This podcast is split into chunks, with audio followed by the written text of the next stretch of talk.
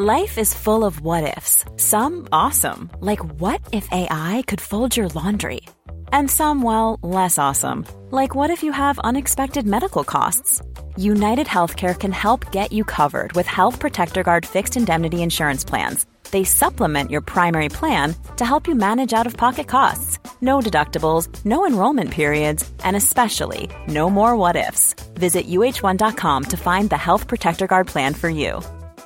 Quality sleep is essential. That's why the Sleep Number Smart Bed is designed for your ever evolving sleep needs. Need a bed that's firmer or softer on either side? Helps you sleep at a comfortable temperature? Sleep Number Smart Beds let you individualize your comfort so you sleep better together. JD Power ranks Sleep Number number 1 in customer satisfaction with mattresses purchased in-store. And now, save 50% on the Sleep Number limited edition Smart Bed for a limited time. For JD Power 2023 award information, visit jdpower.com/awards. Only at a Sleep Number store or sleepnumber.com. Hallå! Simon Gärdenfors heter jag och snart börjar min podcast Arkivsamtal som klipps av min redaktör Marcus Blomgren. Mycket nöje!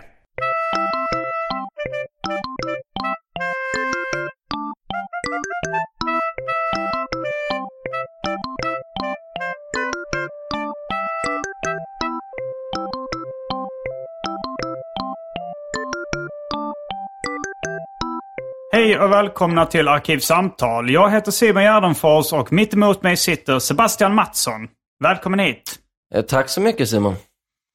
Det, vi har träffats några gånger förr eh, i verkligheten också. Mm. Några gånger. Första gången var när jag var någon slags hanger-on till Marcus Tapper. Så jag satt vid komikerbordet på någon klubb. Minns inte vilken. Kan ha varit Isak Wahlbergs klubb. CB Comedy. Kan ha varit CB Comedy och bara tittade på när ni interagerade komiker emellan som att ni vore något slags djur. Och bara studerade er. Det var, det var fascinerande.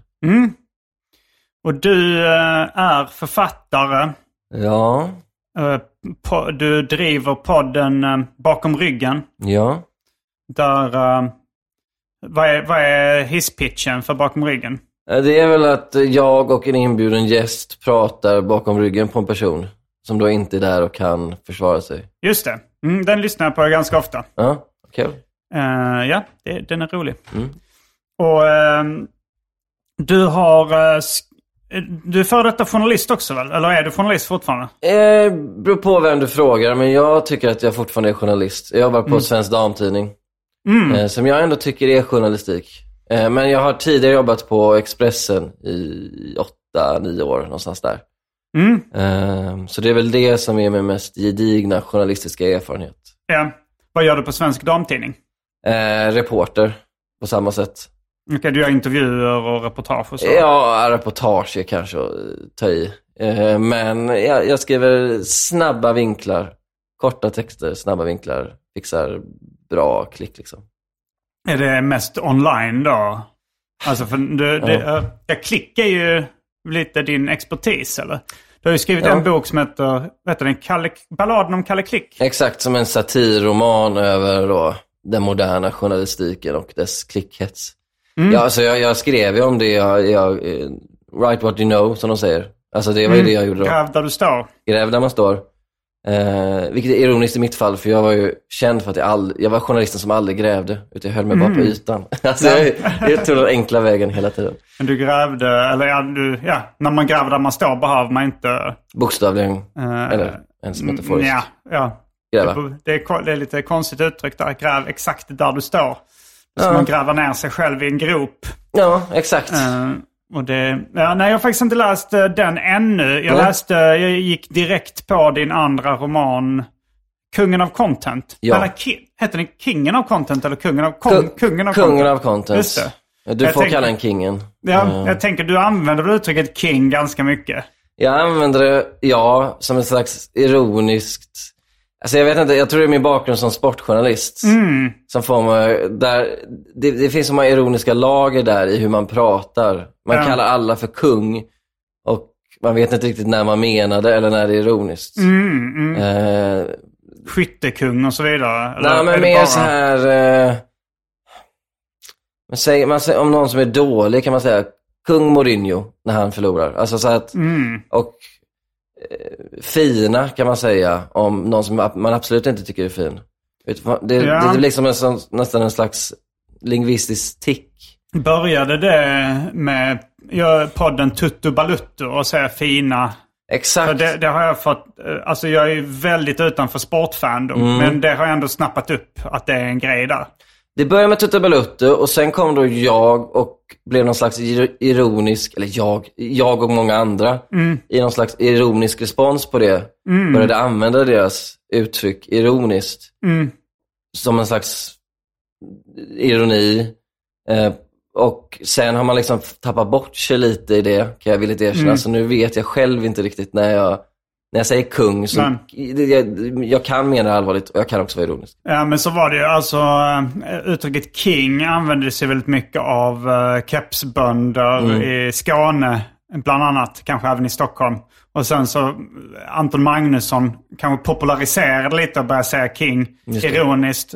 Och eh, andra började citera och, och kanske liksom också säga king ironiskt. Och sen tappade Mm. folk bort sig i det också. Nu, Ja, man skulle kunna säga så här, Pol Pot, vilken king, skulle man Mm. kunna säga. Och det, är, Ja. ju- det är ju såklart ingen som, eller Jan Myrdal, men det är ju typ ingen annan som tycker att han är king på riktigt. Utan, men samtidigt kan man i nästa eh, andetag säga, om man tycker om Simon Gärdenfors, vilken king. Och då menar man det. Men man har liksom inte gjort, det, gjort distinktionen, man Man- bara, bara säger det. Nej, det, det är alltså som David Liljemark, han började säga, han, man, jag tror verkligen inte han gillade att kalla eh, sin fru regeringen. Han började ironiskt. Och sen så liksom sömlöst taktmixade han över till att verkligen inte använda det. Eller i alla fall, jag tänk, tror inte han tänker på att det är ironiskt Nej, nu. nej. Men han säger alltid regeringen om sin fru. Nej men det, det där tycker jag är en riktig fara. När man börjar säga, eller fara vet jag inte. Ja, man, men- man, det är ett ironiskt språkbruk som man plötsligt bara, men vänta lite. Jag nu när jag säger det så ofta, kan jag verkligen påstå att det är ironiskt? Ja, Alltså, och det, det ja. kanske är lite en, alltså jag vet inte hur mycket fara, men alltså det är ju, alltså ja, mycket av liksom språkbruket man har, eh, alltså det är ju djupt rasistiskt, sexistiskt och homofobiskt. Ja. Eh, och det har ju börjat som någon slags eh, ironi. Men man kanske ändå sprider de här, de här det här hatbrottet liksom. Ja, nej, men det var ju som, jag, jag tyckte det var roligt när ni specialisterna hade som eh, catchphrase någonting, podden för er som hatar svarta kvinnor. Jag började med podcasten för er som hatar bögar. Ja. Och, då, och, och, då tänkte jag, för jag pratade faktiskt med Albin Olsson om det och då sa jag att jag tyckte det var så smart ju, för där, där vet man att ni är ironiska och alla er publik är ironiska. Men då sa Albin, ja fast det, det vet vi ju inte, det kanske är vissa som verkligen hatar bögar som sitter där och bara Ja, nickar med. ja, det kan man ju inte helt garantera. Nej, men samtidigt, alltså, man har ju så många lager av ironi. Mm, är verkligen. Och sen då när det sprids till någon, för ibland stöter man på folk som tolkar allt bokstavligt. Mm. Och då får man liksom förklara att så här, nej jag är inte homofob för att jag sa att något var bögigt, utan Mm. det är liksom helt frikopplat från bög. Alltså när jag säger något bögigt, då, då tänker jag inte att det är homosexuellt. Och så får man liksom, ja du fattar. Man, man, Mm. har, man, en språkbruk är så liksom totalt ironiserat att man liksom Ja, ja, inte vet vad man... Ibland känner jag att jag målat in mig i ett hörn Ja. med alla lager av ironi. ja, ingen vet vad du känner. Eh, mm, eh, jag har ju dock läst, ja, det sa jag att jag läst din senaste bok. Mm. Men innan vi kanske lite, jag vill ju prata rätt mycket om den då Mm. alltså. Eh, men innan vi eh, sätter tänderna den på allvar så ska vi kasta oss in på det omåttligt populära inslaget Välj drycken.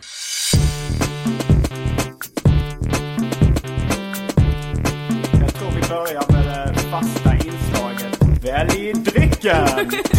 Eh, Då finns det Fanta, kaffe, te, Malibu, Passoa, konjak, vodka, whisky, martini, rom, likör.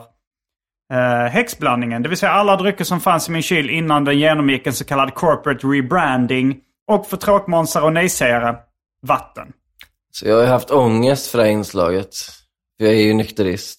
Mm, mm. Eh, och Har du, då, har du, ja, du har aldrig druckit i hela ditt liv? nej, och då, då, då känns man ju inte helt klippt och skuren för det här. Nej. Men, det finns många goda alkoholfria det gör alternativ det. också. Det gör det. Inte jättemånga. Det Ah. fanns eh, tre. Men jag, jag kan inte. Det kan väl inte vara någon annan som tagit te i den här podden? Jo, Sandra Ilar. Ja. Hon är ju känd för eh, sin egen tepåse som hon tar med sig och sådär. En egen tepåse.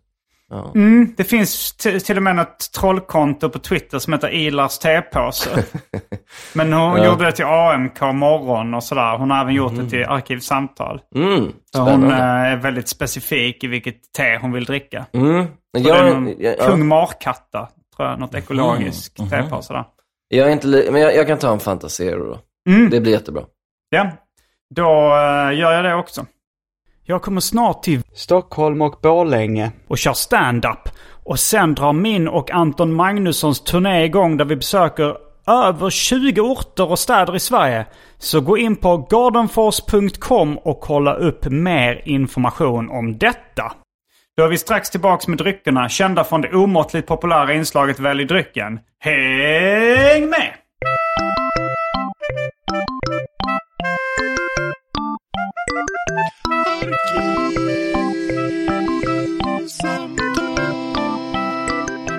Då är vi tillbaks med dryckerna kända från det omåttligt populära inslaget Välj drycken. Eh, ja, Eh, den här boken, eh, Kungen av Content, jag läste den ganska nyligen. Mm. Och jag tyckte den var jätterolig. Och, Kul. eh, både, både rolig och spännande. Eh, ska du eller jag dra lite i korthet vad den handlar om? Det kan vara lättast om du gör det så du får med det, det du tycker var relevant. Det kan jag väl göra. Eh, boken handlar ju om en, en, en kille som är nydumpad och nyligen sagt upp sig eh, från Expressen.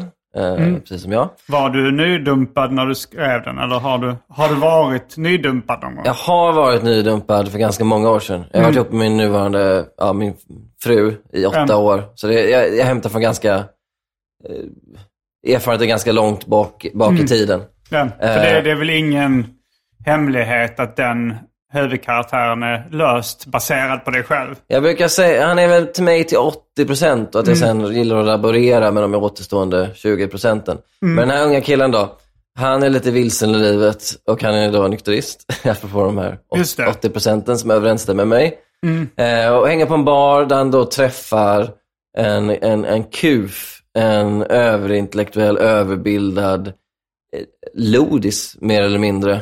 Eh, en, en jätteintelligent man, eh, men som är väldigt, eh, eh, vad ska man säga, han, han, han är väldigt dåligt rustad för livet. Han, han är sjukpensionär, lever i en sunkig lägenhet, säger sig kunna skriva liksom mästerliga romaner och eh, symfonier, han är kompositör, men har aldrig liksom fått något uppsatt eller något utgivet riktigt, utan han är, han är en hobbyintellektuell som säger att han är eh, bland de smartaste i Sverige. Och du har väl gått ut med offentligt vem eh, den här karaktären är 80% baserad på? Ja, det är nästan 100%. Han heter Paul Aner i, i, i boken och han heter Paul Arén i verkligheten. Ja. Och, jag hade inte eh, jättebra... Jag, jag kollade upp. Jag var tydligen Facebook-kompis med honom. Mm.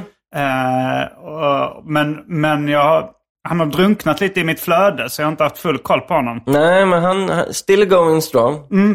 Ehm, han eh, är... eh, han är en så kallad kverulant. Han gillar En vad? kverulle, kverulant. Uh, alltså att han, eh, han muckar gräl, kan man Ah, säga. okej, ja. Han, gillar, han gillar att bråka. En Eh, bråkstake. En bråkstake eh, och åsiktsmaskin. Mm. Eh, och gillar, jag skrattar åt något han skrev idag för då hade han delat ett klipp från filmen Amadeus. Mm. Eh, när Mozart spelar någonting och då skrev bara Paul, det här kan jag göra fast bättre. Och det han är pianist. ja, Är ja. han författare också? Har han skrivit eh, böcker? Han har skrivit noveller som jag har läst och som jag, jag faktiskt tycker är bra på riktigt. Ehm, men Var sen, det så att du träffade honom ute på krogen och följde med honom hem och började hänga där? Liksom? Inte riktigt så. Jag träffade honom via en, en Facebookgrupp och sen hängde jag med honom hem och började umgås med honom och eh, blev otroligt fascinerad av honom. Ehm, Och den här Facebookgruppen, för det finns ju en Facebookgrupp i din bok som heter Paul Arén Fanclub. Den heter inte exakt det i verkligheten, men den, den har snarlika drag och jag har snott ganska mycket från verklighetens medlemmar i den verkliga Facebookgruppen. Finns det återskapat i, i boken då. Ja, jag, jag är liksom inte helt inne i den fandomen. Men, men jag tycker jag känner liksom igen tonen ganska mycket efter att ha äh, lyssnat på Love Lenns podd. Love Len är ju med i samma Facebookgrupp, ja. men han kom med senare. Ja, alltså är det uh, Parkliv? Parkliv heter gruppen. Okej, okay, det är den gruppen. Ja. För det, det... Han är okej, lika outa allt. De, de, de, de, är bara nöjda, så de har ingen integritet, de människorna. Okej, okay, ja, men för jag uh, fattar det. Det är väl någon som heter Robert som då är Robert, aktiv. ja han heter ju Robert i boken också. Okay, ja. Jag brydde mig inte ens om att maskera och han, han jag, jag, inte heller. Jag har träffat honom lite, lite mm. vid några få tillfällen och jag tyckte väl ändå jag kände igen hans personlighet i boken. Ja, jag är ganska nöjd med det porträttet. Han är ganska lik sig själv där. En 1,95 eh, lång, eh, mm. socialt uh, obekväm. Uh, Aspergian säger man ju inte längre. Han är, han är på autismspektrat. Mm. Uh, rolig, men väldigt, väldigt speciell. Väldigt, väldigt kufig då. Mm. Så, Hänger du i de kretsarna? Liksom parklivkretsarna? Ja, inte, inte jätteregelbundet, men jag är med i gruppchatten och skriver mm. den varje dag och vi träffas uh, några gånger okay. per år. Och det är ju alltid kul. Uh, Mm. Och rester, det, det, är ju lite som i boken, att min resterande bekantskapskrets förstår inte riktigt vad jag håller på med. Men, och, den, och min fru gillar inte heller att jag hänger med de här människorna. Men jag, din fru jag, förstår det inte? Nej, gud nej. Verkligen inte. Regeringen säger nej, så att säga. Uh, men, nej, men, men uh. den, den parkliv kretsar väl inte lika mycket kring eh, Paul Arén. Jag, jag, blandar ihop vad han heter på riktigt och vad han heter jag, i. Jag med ibland faktiskt. Men Paul Arén är den riktiga då. Mm. Nej, den kretsar inte alls kring honom. Så det, var, det, det var liksom en en kreativ eh, frihet. Han har ingen fanclub på Facebook. Det, det, det sökte också efter att hitta ingen... Uh... Undrar om inte jag har startat den. Men den är inte så aktiv i så fall. Uh, okay, ja. jag, jag, minns inte. Men den, bokens fanclub skapade mer för att jag ville ta parkliv, ta den här märkliga nätbaserade communityn mm. med konstiga människor, kufar då. Mm. Och, och, och, skildra den i boken. Mm. Uh, och då, för att fortsätta då, på, på liksom synopsisen av vad boken handlar om. Så mm. Han blir liksom indragen i den communityn kring, kring Paul, kring den här märkliga mannen.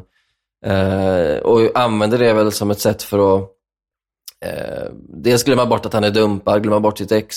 Mm. Och för att på något sätt sjunka in i det här. För det, min huvudperson då är, precis som jag, en person som eh, kan känna sig lätt, lätt uttråkad av det vanliga, riktiga livet. Och fascineras av det mer aparta, konstiga i livet. Kufan. Mm. Uh, uh, han, han, är inte så intresserad av vanliga människor som vill prata om bostadsrätter, utan han vill hellre hänga med Paul Arén uh, och, och Robert Hus... Ja, nu säger hans efternamn nästan. Ja, Huselius. Det, det han, han skiter i ja. Han är nöjd med det. och, och, och sådana. och då kommer vi in på bokens andra ben då, vilket är att den här Paul, Paul Ané då har skrivit en, en roman eh, som, ha, som eh, min huvudperson Arthur får läsa. Och den romanen finns också utskriven i, i boken. Mm. Och från och med att han upptäcker det så är varannat kapitel från ramhistorien med Arthur och varannat kapitel från Pauls eh, roman. Mm. Lite samma trick som eh, Henrik Bomander körde med Bara en kram. Det är också en bok i boken. Jag har inte läst bara, bara men det, det handlar om en metoo-man va? Eller? Ja, det handlar om en, uh, en kulturman mm. som... Fast här, den skrevs innan metoo. Mm. Så att begreppet metoo-man fanns inte. Men, uh, men han håller på att skriva, alltså dels, uh, alltså det, man får reda på då att, jag tror det är någon som hittar en en borttappad laptop. Och där mm. finns en, både en dagbok och en roman mm. i den. Mm. Så halva, alltså varannat kapitel är hans dagbok, mm. den här kulturmannen, och varannat är den här romanen han håller på att skriva. Mm. Som handlar om en våldtäktsman, en ja. serievåldtäktsman. Ja, spännande. Nej, nej alltså det, det, det, är ett spännande trick som har använts några gånger. Jag tror jag blev mest inspirerad av en bok som heter Ton, Tony and Susan av en författare som heter Austin Wright. Där eh, en, en person får en roman tillskickad sig av sin gamla pojkvän. Mm. Och det är då en kriminalhistoria. Men själva ramhistorien då handlar om att hon minns sitt förhållande med den här killen. Mm. Och sen mm. växlar den då snabbt till den här kriminalhistorien. Mm. Det är två ganska olika böcker, olika böcker men jag tyckte, den, det jag tyckte det var roligt att läsa. Och det var lite det mm. jag ja, typ snodde greppet ifrån. Sen har jag sett, läst det i lite andra former också. Ehm, det är Var det svårt att försöka ändra din egen, eh, ditt eget språk för att försöka få det att verka som någon annan har skrivit det? Ja, det var nog det svåraste. Det krävdes ganska mycket. Först skrev jag hela boken. Jag skrev båda böckerna i jag-form. Mm, mm. Och då var det en, en, en kompis, Silla, som sa att det blir för lika, ändra till ett eh, tredjepersonstilltal. Mm. Så gjorde jag det, men det var fortfarande inte riktigt eh, särskiljande nog. Så jag gick in och ändrade språket ganska mycket. Och försökte då tänka mig in i hur skulle liksom eh, Paul skriva en bok. Mm, mm. Är det likt eh, den riktiga Pauls... eh, Ja, lite. Att Paul jobbar mycket i så kortfattade sentenser, nästan aforismer.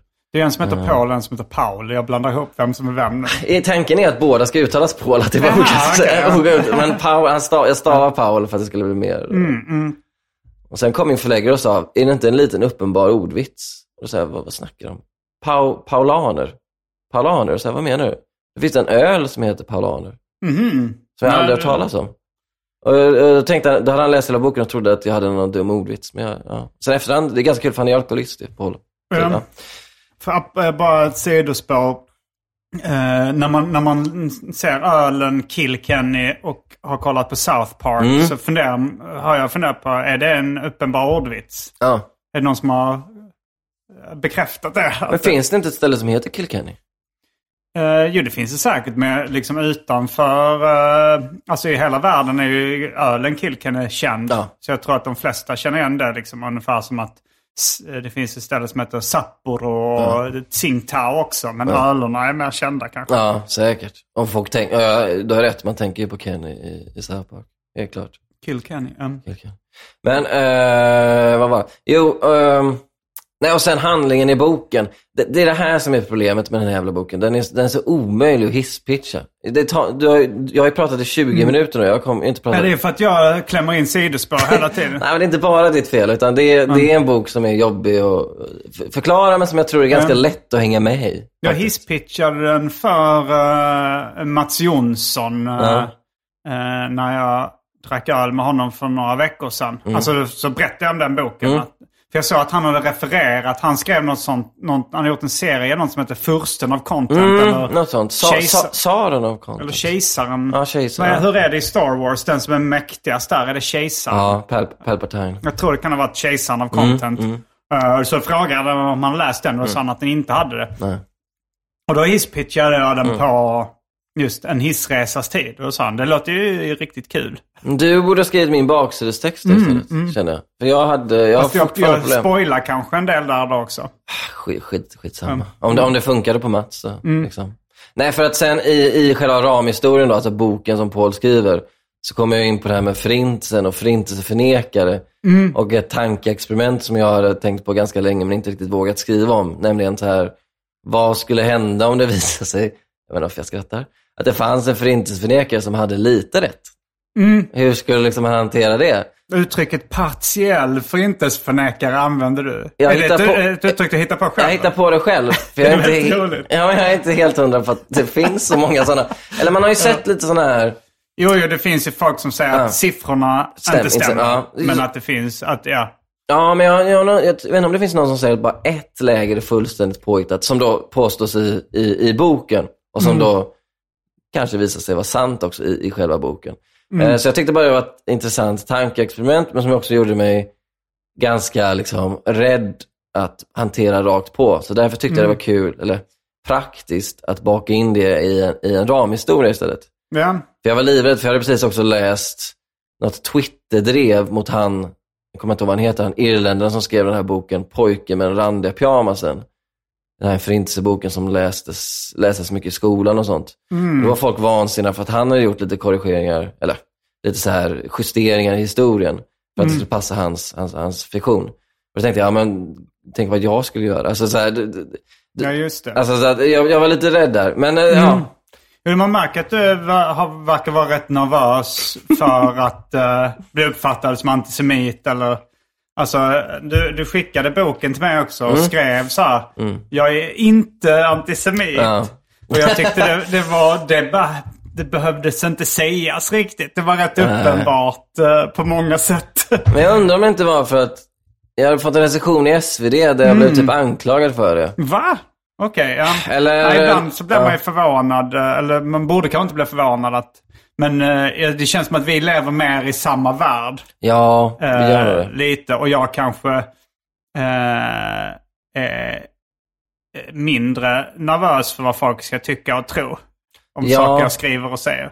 Men, Ja. eh, men, men det märktes även i, i själva boken att det var det var, eh, ja, men det var ju liksom en dialog mellan huvudkaraktären och hans flickvän där han liksom försvarar eh, den här berättelsen på något sätt. Eller försöker försvara den men har, har väldigt för, mycket förståelse också för att man ska kunna kritisera det och sådär. Han ska ju vara ängslig. Mm. Han- Och han är ju ängslig i boken igenom. Är så- du, skulle du säga att du är ängsligare än genomsnittet? Jag skulle, för jag tycker ändå Svårt. att det är svårt ja, för att du har ju ändå podden bakom ryggen Mm. som är ganska konfrontativ. Mm. Och, och sådär. Det känns som en ängslig, ängslig person skulle inte ha en sån podd. Nej, men problemet med mig va, Mm. det är att jag både vill ha kakan och äta den. Att jag så här, jag, jag gillar typ eh, Victor Malm och Johan Hilton följer mig på Twitter. Mm. Och så här, förstår du vad jag menar?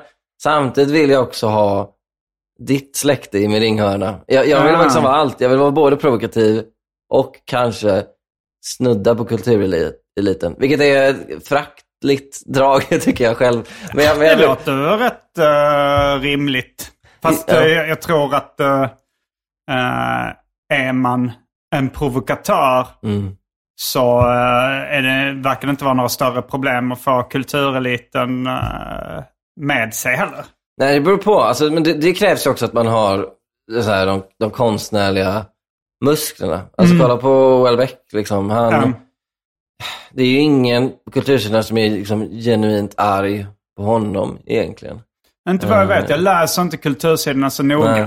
Alltså det, jag, jag läser, det kan väl hända att jag läser en artikel eller en intervju eller ett reportage på, kulturs, på någon kultursida ibland. Men jag har dålig koll på vad den allmänna uppfattningen om Houellebecq är på Sveriges och internationella kultursidor. Ja, men du såg kanske att han ska spela in porrfilm nu i något sammanhang? Nå- Ja, det, var, det var ju någon film eh, som handlade om att han skulle eh, gå till horor. Mm. Eller nej, om det bara var tjejer som var nyfikna. Eh, Du, jag tror till och med du Ja. retweetade någonting om det. Så att det var inga... Eh, eller så här, eh, ja men det var någonting om att kvinnor var nyfikna. Det var liksom en trailer på det. Ja, kvinnor men- som var nyfikna på att ligga med Houellebecq.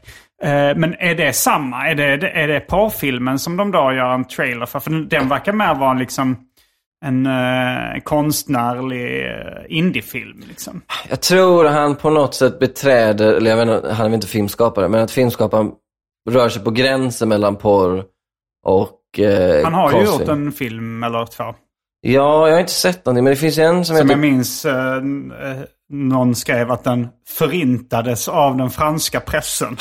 att den blev så brutalsagad. Han gjorde en film med Iggy Pop som var väldigt trist, Mm. som fanns på SVT Play. Och sen fanns det en som heter Kidnappningen av Michel. Som jag Ja, den har jag sett. Den är Ja. rolig. Och det fanns ju en uppföljare till den också. Ja, men jag har inte sett Som, den. där han och eh, Gerard Depardieu Ja. är på någon eh, spa. Och, Redan där, alltså. Där har vi en hitspitch. Mycket, mycket bättre än min alltså. Skriv det på baksidan av en bok och jag läser. Eh, nej men, eh, nej, men det, det jag skulle säga är att folk har inte blivit arga på honom för det här med porrfilmen. Och jag såg till och med att eh, hans senaste bok blev lite halv, fick lite kritik för att den är för snäll och för PK typ. Så, Jag håller på att läsa hans senaste bok nu. Jag tycker snarare att den är lite segare än hans andra böcker. Han ska hålla på och skildra drömmar, vilket Ja. eh, är lite det är svårt. eh, ja, svårt att få intressant. I stort sett Mm. omöjligt skulle jag säga. Ja, det, jag håller nästan med. Kanske att sopran, sopran, Sopranos drömmarna när Tony ligger i koma har någonting. Nej, Tycker du inte? Nej. Nej det tycker jag inte. Men, men eh, jag har själv eh, i min eh, serieroman Död kompis så har jag ett dröminslag som jag är väldigt nöjd med. Men då tycker jag att det kommenterar ganska mycket eh, liksom resten av handlingen. Att det inte bara är... eh, Alltså jag tycker det, det blir för, för uh, intetsägande oftast. Ja, jag håller med. Jag har ju en drömsekvens i den här boken där jag medvetet gör den För drömmar är ju så, problemet med drömmar och problemet med att skriva drömmar är att folk oftast gör drömmar lika abstrakta som de är i verkligheten. Mm. Och då tycker jag inte att det blir intressant. Här tog jag mig friheten att göra en dröm som är lite skarpare i konturerna än en riktig Ja. dröm är. Så att det är den lite mer eh, Jag som är minns vanlig faktiskt inte det inslaget. eh, Men eh, jag kan, jag kan varken ha stört mig på det Nej. jättemycket eller uh, tyckt det var fantastiskt bra. För då hade jag nog kommit ihåg det. Ja, nej men det är en scen när, när det är för att jag ville att eh,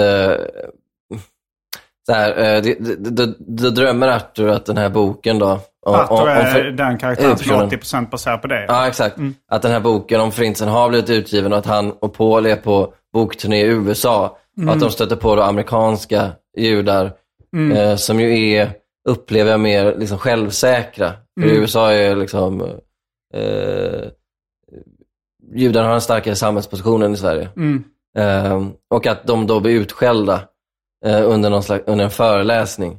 Mm. Eh, och den scenen vill jag ha med, men den kunde jag liksom inte realistiskt ha med på något annat sätt än att ha med den i, i en dröm. Och, så, ja. och Jag tycker den är ganska, den, den scenen är mest Nej, för rolig. Ja, den mest för att vara lite rolig liksom. För. Eh, Men eh, den är inte så, och det sa också en kompis till mig att det här är ju ingen realistisk dröm. Och så här, nej men det, jag, jag tar mig lite friheten för att det är lite kul. För att Det är ingen jag, realistisk dröm. Alltså inte realistiskt att han skulle drömma en sån Nej sak. men han drömmer alldeles för klart, förstår du vad jag menar? Jaha, alltså ja, han ja, ja. drömmer i för tydliga scener. Det är, det är Ja, vissa ja, lite mm. drömlogik. Mm. Alltså att, att miljöerna skiftar och så. Eh, Men alltså i alla fall mina drömmar är ju väldigt abstrakta. Men det här, han drömmer väldigt krispigt klart hela scenen. Ja, ja, ja. Och det, Mm. det är inte riktigt så en dröm funkar. Kanske inte det. nej. Nej. Men ehm, ja, är, är, är din synopsis klar? Nej, det är den inte. Jo, vi Du, kan... sa, du, ja, du kanske inte vill spoila för mycket heller. Nej. Eller för det, det är ju liksom, du har ju inte riktigt, jag har inte riktigt berättat det mest intressanta. Jo, vänta, du sa någonting då att den eh, förintelseförnekaren i boken då eh, hade rätt. Eller Ja. den partiella förintelseförnekaren. Han har, det, det kan man kanske spåra. Boken har varit ute ett tag och jag, jag tror inte det gör så mycket. För att det, det handlar mer om liksom experimentet, att tankeexperimentet. Nej men han har, han har den här, okej, boken i boken handlar då om en, en kvinnlig hi- historievetare, själv judinna, som kommer i kontakt, hon börjar forska i förintelseförnekeri, om det är ett ord, förintelseförnekare. Och stöter då på den här mannen, den här dåren då, som hon upplever, som är partiell historie, äh, förintelseförnekare. Och det är då inte Paul Arén om vi ska... Nej, det, det är en man som... förvirrande. Exakt, det är en man som heter Georg Tillikainen då, som påstår att eh, förintelsen har hänt, absolut. Men det finns ett läger, ett ganska eh, marginellt, marginaliserat läger i, i Polen som heter Udavac, eller i staden Udavac, som jag också har hittat på. Eh, och det lägret där cirka 10 000 ska ha dött, det är helt påhittat. Eh, och hon tror såklart att, det här är, att han är en galning, men tycker att det är väldigt intressant. Så hon börjar närma sig honom och inser till slut att fan, han har rätt. Och då slits hon med om hon ska vara med och avslöja det här och därmed bli kanske världsberömd. Men hon känner också att hon inte vill gå en förintelseförnekares ärenden. Hon blir mer och mer äcklad av den här förintelseförnekaren. Hon blir mer och mer liksom kluven i sin relation till sanningen, hur mycket sanningen är värd egentligen. Ehm, och det är väl det, det, är det som är temat i själva, själva rom, eh, romanen i romanen.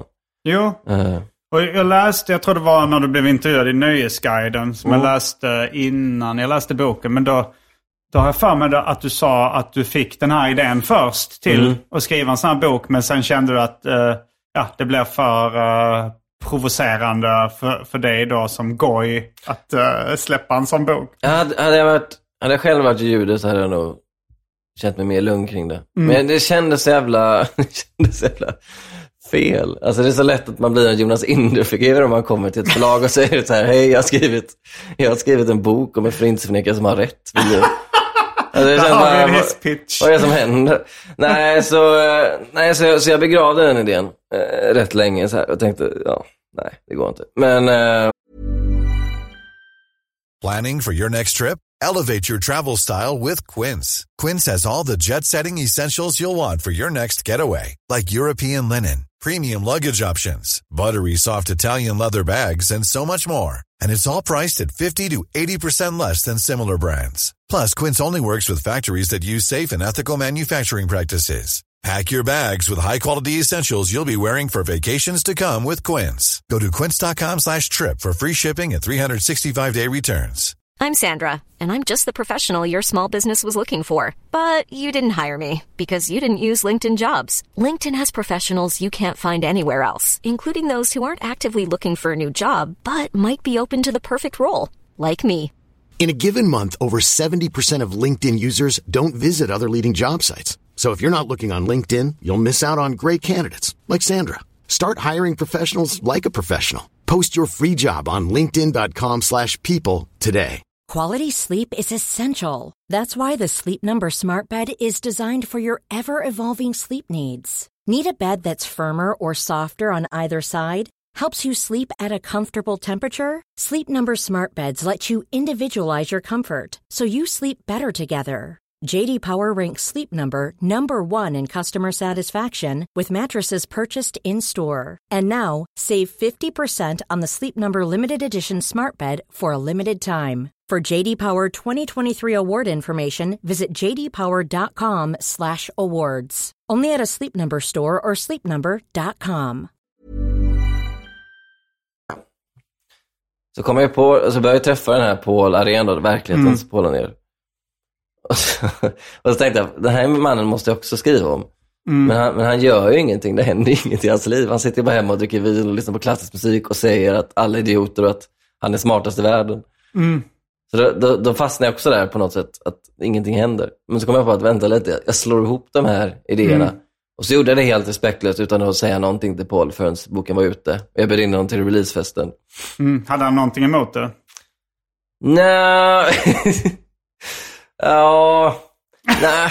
Ja och nej. Det, det, från dag till dag. Han, han verkade lite arg ibland. Och skrev på Facebook att så här, det släpps en bok om mig. Jag har absolut inte förnekat förintelsen i någon, eh, någon, något sammanhang någon gång. Nej, det sägs ju inte i din bok. Nej, nej, men han blev lite nojig där.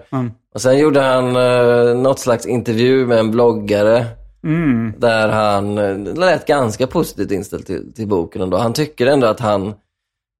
Det är så kul ju för att jag tror att 9900 läsare skulle inte säga att Paul Anér är en sympatisk figur. Ändå tycker verkligheten, alltså Paul Arén, att det är en ganska bra beskrivning av honom. Så han, liksom, Mm. Han kanske inte tycker att han själv är en sympatisk figur, figur heller. Nej, det är nog inte hans mål tror jag. Men Hans mål är nog bara att vara så bildad som möjligt. Han skiter nog i... alla har ju inte heller ett tydligt mål. Man går inte runt varje dag och tänker på vad, vad är mitt mål? Nej, nej, verkligen inte. Eh, då skulle man bli knäpp. Nej, så, han- så, han, så han, nej, men, eh, han, han skiter nog lite hur han uppfattas. Har han en son på riktigt? Eh, det har han, men där är det väldigt eh, löst baserat. Där har jag mer... d- Den sonen är inte alls baserad på son. Eh, Fick, eh, fick han en, eh, en stroke han får? Mm. Och fick han det på riktigt också? Nej, eh, det hittade jag på.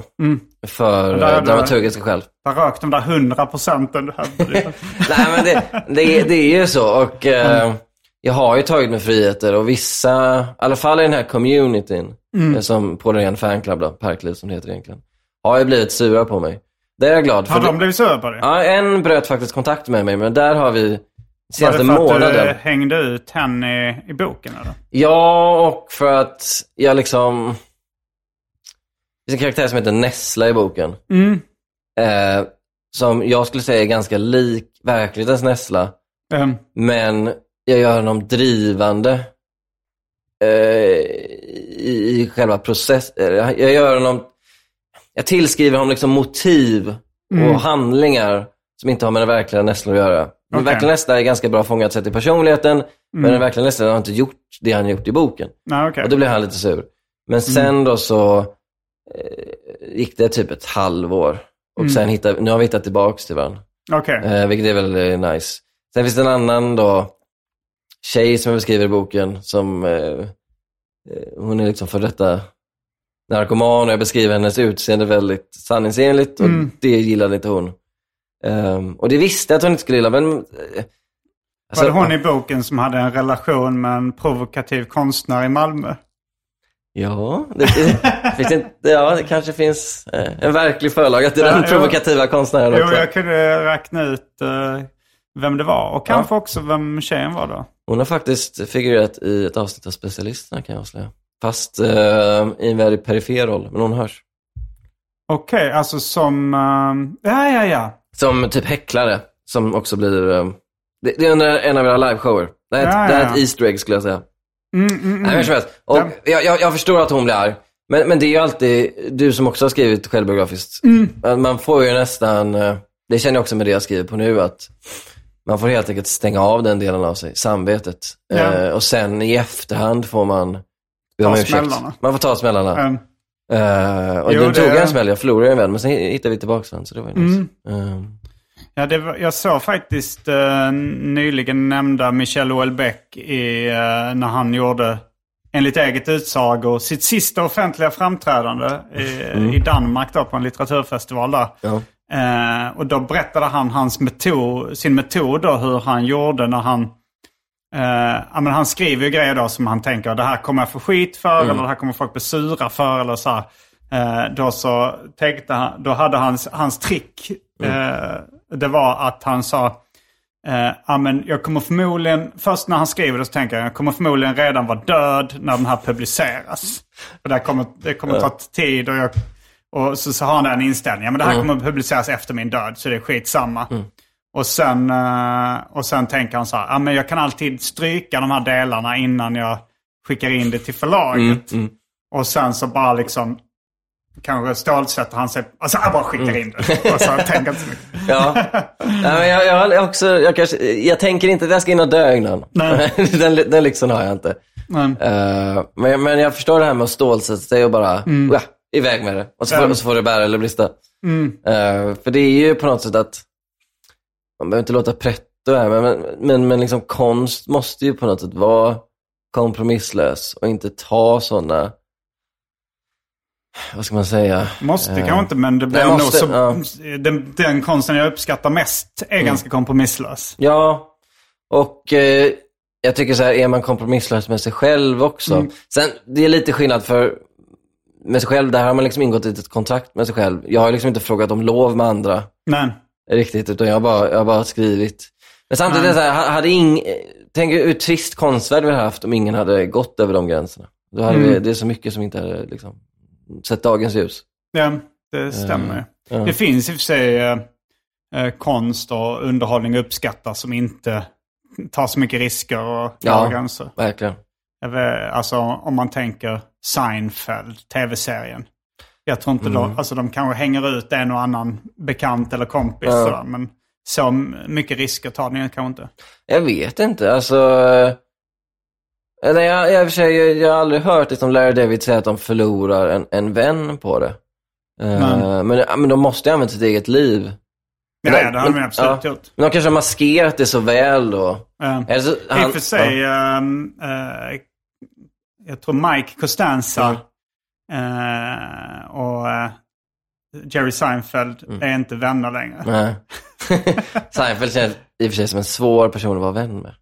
Ja, Han jo, känns märklig bara. ja, han, jo, han känns svårt att komma in på livet. på Ja, sätt. verkligen. Extremt svår. Ehm, nej, men alltså, jag, jag, eh, jag tänker att, eh, plus alltså jag, jag har liksom sånt dåligt, jag har liksom någon slags socialt självförtroende så jag tänker att jag kan snacka mig ur det. Alltså, så här, alltså jag kan säga, ja, ja, ja, men jag är ju rätt skön. Kan inte bara förlåta mig. Mm. Har Alltså, du någon gång tänkt, ja, jag kan skaffa andra vänner, jag behöver inte eh, den och den. Kan, kanske. Jag ska, jag, jag ska inte säga nej. Nej, men ibland, eh, jag blir anklagad för det här i vanliga livet också. För att jag, alltså en del av boken handlar ju också om, och det är därför en delvis heter Kungen av content, att jag likt Arthur har en tendens att se på livet som att det också är fiktion. Mm, Att det också är bara innehåll som man kan göra skoja saker av. mm, Eh, och att det viktigaste med livet är att det är inte att det är liksom att alla är glada och alla har det bra, utan att det är intressant. mm. Och där har jag ibland, jag har inte förlorat vänner kanske jag inte har, det kanske jag har någon gång. Men alltså att folk har blivit väldigt arga på mig, även väldigt nära vänner, för att jag har, som de tycker det, bara liksom utnyttjat dem för, för content. Eller Mm, mm. de kanske har varit arga eller ledsna över någonting. Och jag har mest sett det som en rolig historia som jag kan ha på Insta eller alltså Mm. något sånt där. Ehm, så det förhållningssättet, att, att, att konsten, vad ska jag säga, nu gjorde jag air um, går före allt. Jag brukar, jag brukar ironiskt ha en catchphrase är content before care. Alltså, att man, alltså, genom, alltså så här, man, man ska bry sig om människor, men content är Ja. först. Ja. Jag kommer ihåg när jag eh, upptäckte självbiografiska serieskapare. Mm. Uh, ungefär sam... Jag tror både Mats Jonsson och John Matt upptäckte Mm. jag samtidigt. De var, eh, och då blev jag extremt imponerad av dem. Att de verkade så här liksom sätta konsten framför eh, sitt privatliv. Liksom. Att man tänker så här, de båda två får rätt mycket skit för grejer de har eh, skildrat i sina serier. Och, och det påverkar deras liv negativt. Liksom. Men det är så, det, jag tyckte det var så himla eh, coolt, eh, risktagande och modigt på Ja. något sätt att, att bara göra det. Att Ja. det blir så här, wow. Det, det är liksom, när jag upptäckte den typen av eh, berättande, det är nog liksom den största så här, konstupplevelsen jag haft. Bara Ja. så här, wow, att de liksom sätter det här berättandet framför bekvämligheten i sitt vanliga liv. Ja, och det är ju egentligen inget alltså så här, jättenytt. För sånt har ju konstnärer gjort i, i, alla, i alla tider. Liksom. Att man Mm. har... Ja, så August. Strindberg och sånt Ja. var väl uh, tidig med det. Jag träffade någon amerikansk litteraturvetare som, som, var så, som pratade då, eftersom jag var från Sverige så, Mm. så hade han just skrivit om det här. Och st- han sa att Strindberg var liksom tidig med det. Mm. Eh, men alltså, Strindberg, han, hans huvudkaraktär heter inte August Strindberg. Men det är rätt uppenbart att det är baserat på Ja. hans eget liv. Men Jag nämner också boken Tolstoj som använder ett exempel från sitt eget liv. Just det. Det när, kommer jag ihåg var intressant. Ja, nej, men han, han förvandlar det då i och för sig och gör det till... eh, Som, Vilken, när skrev. Tolstoj den här boken? Var det Anna Karenina du refererade till? Ja, det är Anna Karenina då där. eh, När, när, för Tolstoj, när han träffade sin fru så hade han levt ett ganska vidlyftigt, ja, syndigt enligt den tidens definitioner liv. Eh, och då var han en sån bikt, biktperson så han ville ju bekänna allt för sin, för sin fru. Var han katolik? Eh, nej, det var han väl ortodox va? Ryss. Eh, Rysk-ortodox? tror jag. Ja, för jag tänker det är många, både så här Robert Crumb och Joe Matt är Mm. katoliker. Och där finns den här liksom bekännelse, Ja, eh, alltså att... eh, ja, men ska en- bekänna. Ja, verkligen en drivkraft att bekänna grejer. Och Det jag vet inte om det kommer spännande. från, från det. Ja, spännande. Nej, va, mig vetligen var han ortodox, inte katolik. Men han hade ändå så bekännelsebehov, precis som Ja. eh, Crumb och dem. Eh, men så, så han skrev ner allt i en bok och lämnade över det till sin fru. Eh, Så och- allt snusk han hade hållit på med. Snusk och så här, spel och dobbel, alltså det här i 1860-tal. Okej, men Så det var så här lösaktigt sex Ja. och spel och dobbel. Var, Ja. Det var de synderna han... Säkert också så här slagsmål, alltså så här, enligt den tidens normer, var, var köpsex han har säkert gjort också. Eh, och så lämnade han över det i en bok då, och så, och så läste hon det. Eh, för att Tolstoj dyrkade sanningen framförallt. Mm, Eh, och i, när han skriver om det då i Anna Karenina, mm, så förlåter Kitty Levin. Eh, Levin är då Tolstojs motsvarighet. Och Kitty är då hans, jag kommer inte ihåg Tolstojs fru hette i verkligheten, men det hon är motsvarande till hans fru. Hon blir ledsen, men hon förlåter honom. Men i verkligheten då så var det så att Tolstojs fru egentligen aldrig kunde släppa de här bilderna, för hon var väl ganska konservativ. Ja, och det, det är alltså även om man... Även om man inte är konservativ så kanske det är ingenting man vill höra eller läsa om. Alltså så här, eh, ja men eh, alla jag har varit ihop med, klart att de har haft ett sexliv innan mig. Och jag, jag har inga problem med det. Men jag vill inte höra detaljerade beskrivningar Nej. av det. Nej. Jag hade ju blivit extremt obekväm om jag hade fått Kommer en, en sån bibel. bok. Det så här, jag vill att du... Alltså det hade, det hade inte känts kul. Nej, det är jag ett väldigt- hans fru då. Vad, vad Ja. fan gjorde du det här för?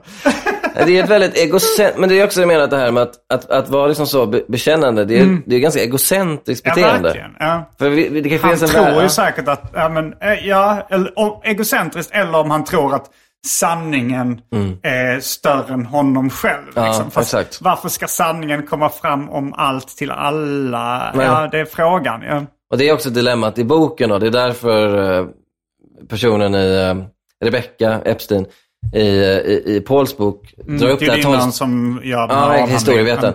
Därför hon drar upp det exemplet, för där, där tycker hon att, att den här sanningsdyrkan, den kanske inte alltid tar hänsyn till de andra människorna. Och hon känner ju så här att, vad fyller det egentligen för funktion att avslöja det här om förintelselägren? För att det kommer inte förändra så mycket. Men, Och det, förintelseöverlevarna är snart döda. Ska de liksom behöva konfronteras med det här i slutet?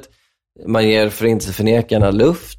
men, Eh, vad är sanningen egentligen värd? Och det är väl någonting jag har funderat mycket på som, som journalist också, för där är ju sanningsbegreppet så heligt. Men ibland har jag känt att, ja, ibland har du känt, ah vad fan. ja, men ibland, ja, men det, det, ja, verkligen. Alltså jag blir, ja, det, här, det här är ingen, det här är ingen arbets... Ja, det- det är ju det, det också- är ingen bra att ha på min CV för jag ska söka journalistjobb, fram, journalistjobb framöver. Men ibland är det så, vad vad är egentligen sant och vad, vad fyller sanningen för funktion? Och, Jo, men det, det är intressant ur ett underhållningsperspektiv också. Alltså Ja. i, i humor och i... Eh, ja, men om, man, om man berättar en story eh, så finns det ju en poäng. Alltså det finns ett värde i att storyn känns sann. Och du förlorar ju trovärdighet eh, både som privatperson och berättare ifall folk misstänker eller fattar att du ljuger väldigt mycket. Men samtidigt så kan man ju också liksom som stand-up-komiker så är det ju ofta det man eh, Skarvar. skarvar Ja. i sanningen för att det blir roligare. Det blir ett bättre skämt om, om man lägger till eller drar ifrån det här.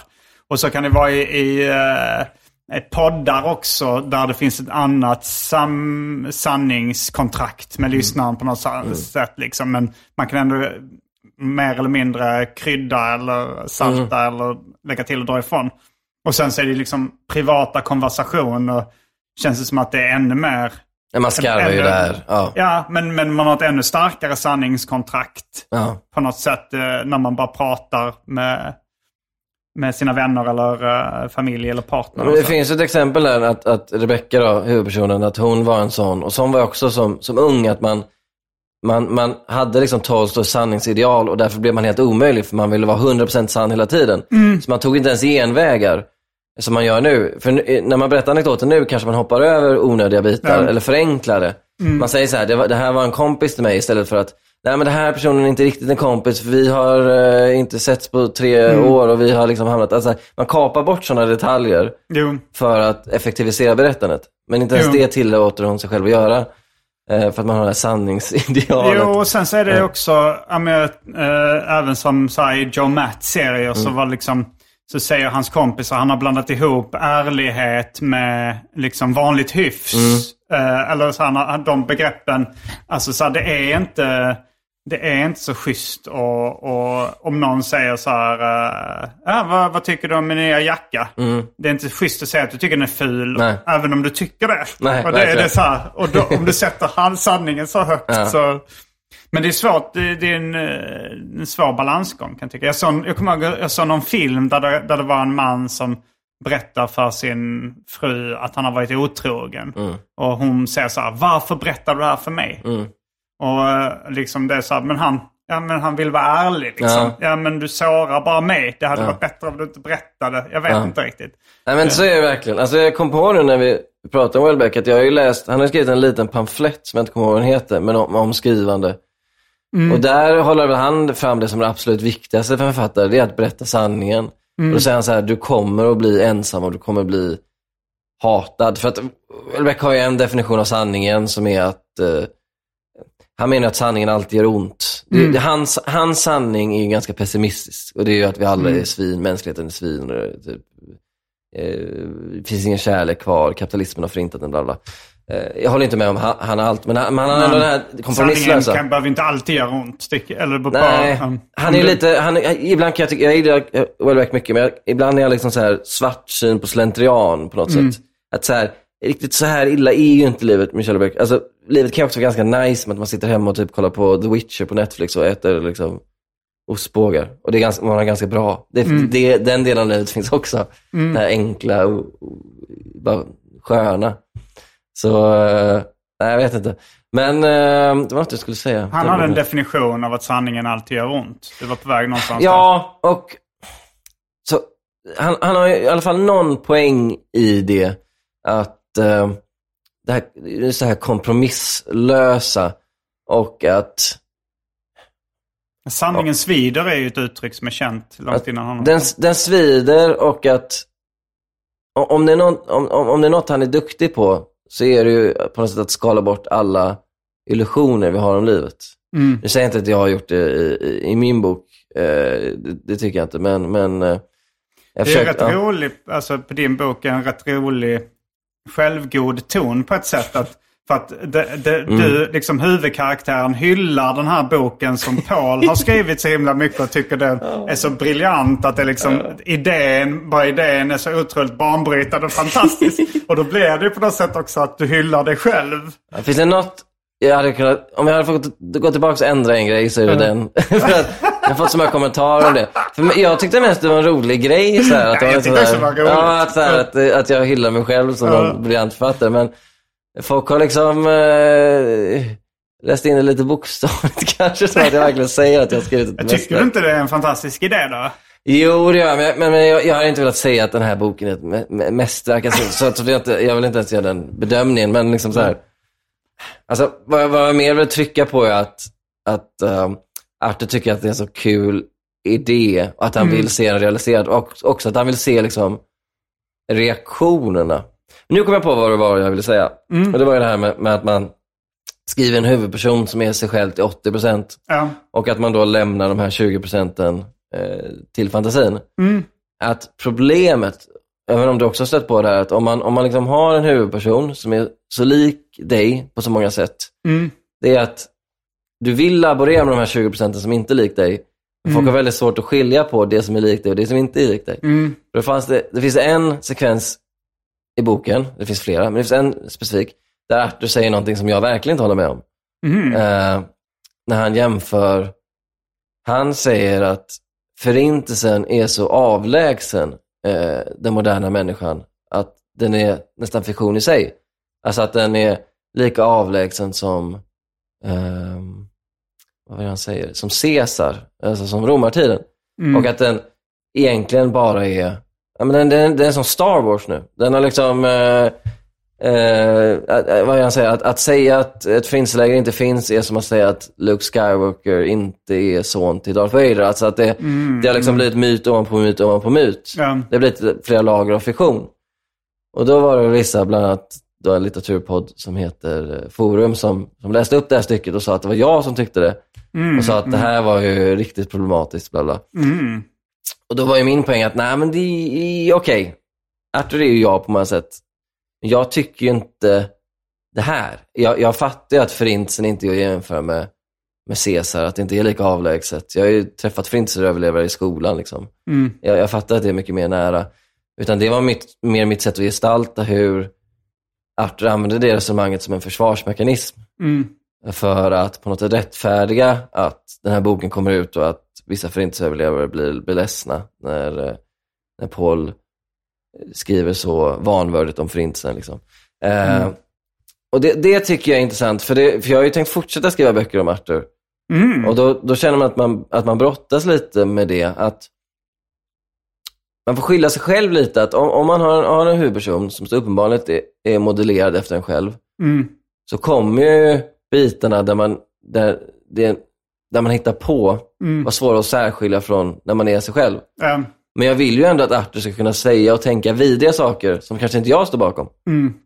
För att så... Ja, men du, har, du kallar också din karaktär Arthur. Ja. Jag kallar min karaktär Simon Gärdenfors. Ja. Och även, Ja.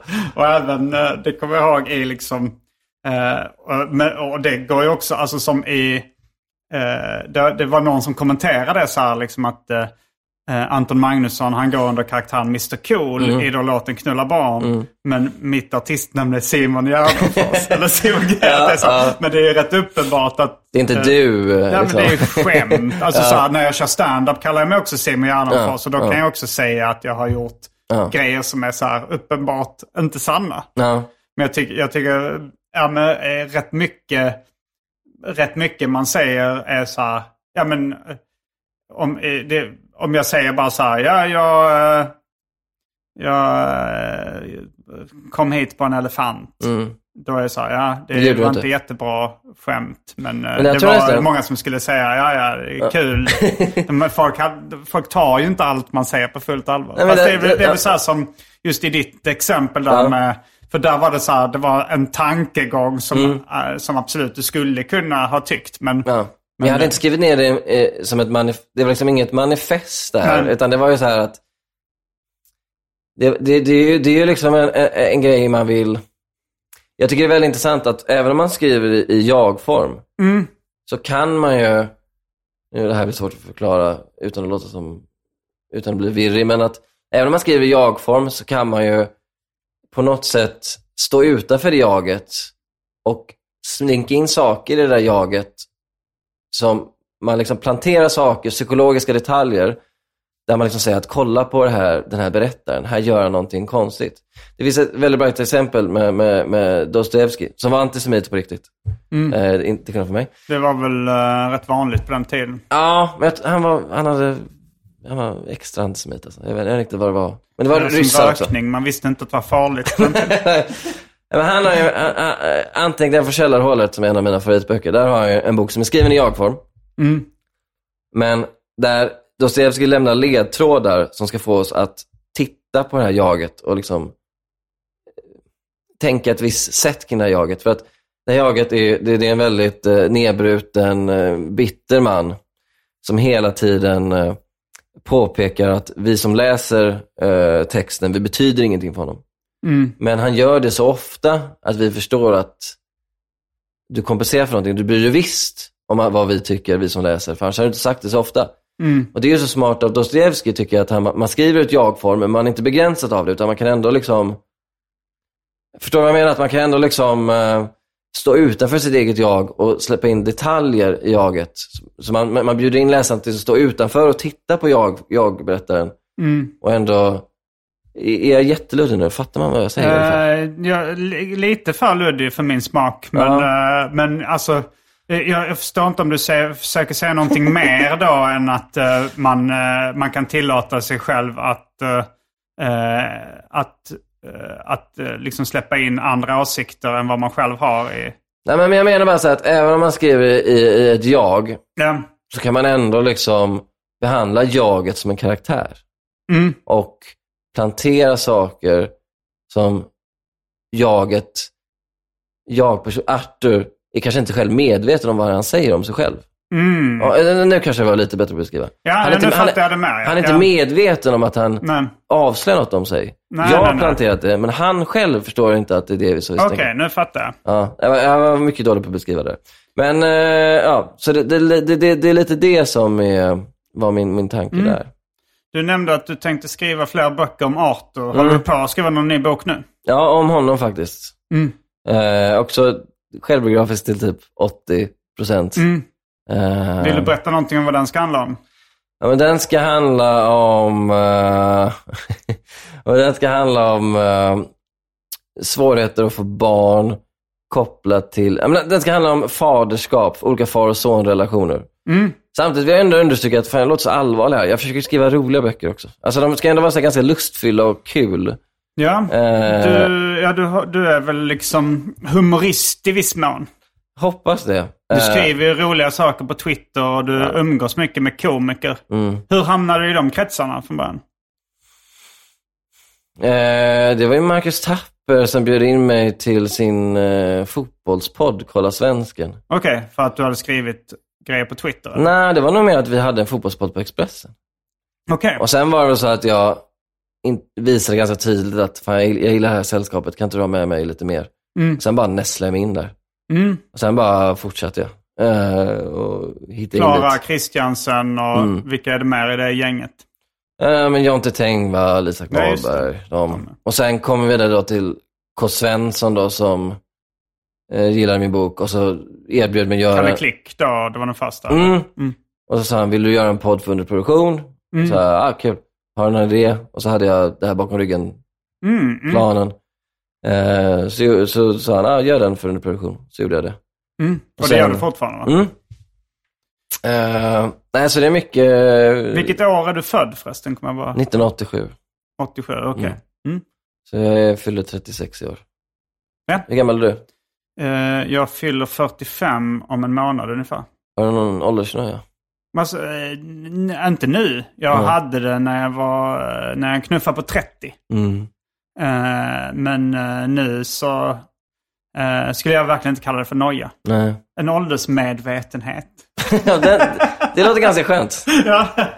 En stilla uppgivenhet. Ja, ja, jag, jag är verkligen inte uppgiven heller. Nej, nej, Jag är bara medveten om ja det. medveten om det. Ja. Börjar du tänka annorlunda, nu ska inte intervjua dig, men börjar du tänka annorlunda kring, kring ditt, ditt, ditt skapande, så här, att du måste hinna klart saker? Eh, jo, alltså den aspekten finns ju i bakhuvudet hela tiden. Men, men samtidigt så när jag tänker på om jag då har 20 yrkesverksamma år kvar innan L- pension. lågt räknat. Ja, ja. Alltså innan uh, folkpensionen. Mm, mm. Eh, då är det ganska mycket ändå. Alltså Ja. man hinner med rätt mycket. Jag har ju liksom, jag kanske har eh, cirka 20 yrkesverksamma år bakom mig. Mm, mm. Och jag känner att jag har hunnit med ganska mycket på det Ja, också. ja. Så att eh, det, jag ser inte det som någon jättestor uh, så här, noja det heller. Nej. Men jag kommer ihåg jag hade det när jag, när jag var kanske då runt 25-30 och jag kommer ihåg att jag, jag höll på med en bok då, eh, Lura mig, som kanske är min minst uppskattade bok. Men jag kommer ihåg att när jag så satt på ett flygplan och jag hade typ nästan gjort klart den, jag hade lämnat in den kanske till och med till, till trycken och sånt där. Då kommer jag ihåg så här, fan jag vill verkligen inte dö nu. Jag vill att, eh, den, fan, jag, jag trodde på den boken, alltså så att, jag trodde att den skulle bli mer uppskattad än vad den blev. Men jag var så här, fan alltså, det, då, då hade jag mer så här, då kände jag mig verkligen inte på lång väg klar. Nej. Och jag har mycket eh, grejer jag vill göra och skildra och, och så här eh, fortfarande. Men jag hade inte, jag hade inte känt så här, fan jag har inte fått visa världen vad jag kan. Nej. Nej. Jag känner att eh, nu har jag lite så här satt ner foten eller så här, gjort så här, "Ja, men det här är min grej. Ja, du skulle ändå lämna ett legacy känner jag. Och du skulle lämna, du har gjort ett avtryck så. Mm. Inte för att det kanske spelar så jävla stor roll när man väl är död. Nej. Men det är kul att tänka på medan man lever. Ja, det är väl det. Är väl det. Alltså det, det är väl det. Vad var det, vad är det? Eh, Sooner or later all our graves go untended. Alltså att eh, ingen, att ett, a- a- allt är ju Allt förgängligt. Ja, men Mm. man kan ändå, medan man lever, glädjas åt att Mm. det finns liksom en viss beständighet. Ja, Ja. är det man gör. Liksom. Ja. Ehm, vi ska prata lite mer om du vill i det Patreon-exklusiva delen av Arkivsamtal. Gärna. Ehm, då eh, kan vi kanske prata lite mer om din kommande bok också. Vi hann inte så långt på den. Mm. Och, eh, har du någon annan, eh, du som är bra på klick och sådär. Mm. Har du något annat eh, smaskigt vi kan fresta hugade spekulanter med? Jag är egentligen transperson. Jag tänker bara kvällstidningsrubriker. Uh, uff. Vill du prata bakom ryggen på någon uh, känd person i Patreon-exklusiva den? ja, Lite fan. grann kanske. Vem ska vi ta då? då? Vem, Ja. vem har du? eh, Cyril Hellman? Nej, Cyril Hellman, då behöver jag mer tid. Uh, uff, ah, fan vad du satte mig the ah, nej, det bör, Ja. det, det, jag ska inte pressa yngre män till saker de egentligen inte vill. Ja, jag är bara, äh, även om det var en pedofilskämt så är jag glad att bli kallad yngre man när jag fyller 36. Fan vad nice. Ja. Yngre än mig. Ja. Varje vecka så släpper jag ett bonusavsnitt av den här podden exklusivt för er som donerar en valfri summa per avsnitt på patreon.com arkivsamtal. Patreon.com arkivsamtal alltså. Det finns redan över 40 exklusiva avsnitt som du får tillgång till. Så det är mycket kul för valfri slant. Vill du bara vara schysst och säga tack för åratal av underhållning så kan du även swisha en slant på 0760 72 47 28. All denna info finns även i avsnittsbeskrivningen. Och glöm inte att följa mig på Instagram och andra sociala medier. Där bjuds det på gratis skämt och mycket annat. Eh, det var allt från den här veckans uh, vanliga uh, vad heter det, ordinarie avsnitt av Arkivsamtal. Jag heter Simon Gärdenfors. Eh, jag heter Sebastian Mattsson. Fullbordat samtal.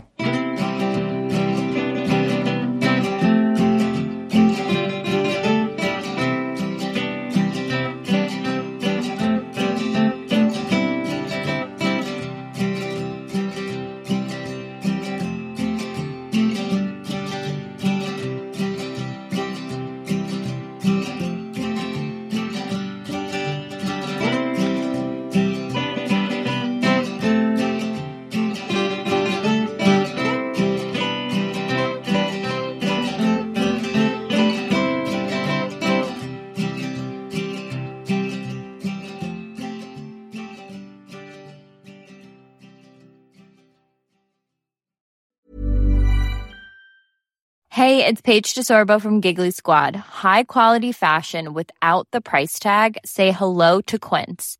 I'm snagging high-end essentials like cozy cashmere sweaters, sleek leather jackets, fine jewelry, and so much more. With Quince being 50 to 80% less than similar brands. And they partner with factories that prioritize safe, ethical, and responsible manufacturing. I love that. Luxury quality within reach. Go to quince.com slash style to get free shipping and 365 day returns on your next order. Quince.com slash style. Hey, it's Paige DeSorbo from Giggly Squad. High quality fashion without the price tag. Say hello to Quince. I'm snagging high-end essentials like cozy cashmere sweaters, sleek leather jackets, fine jewelry, and so much more. With Quince being 50 to 80% less than similar brands. And they partner with factories that prioritize safe, ethical, and responsible manufacturing. I love that. Luxury quality within reach. Go to quince.com slash style to get free shipping and 365 day returns on your next order. Quince.com slash style.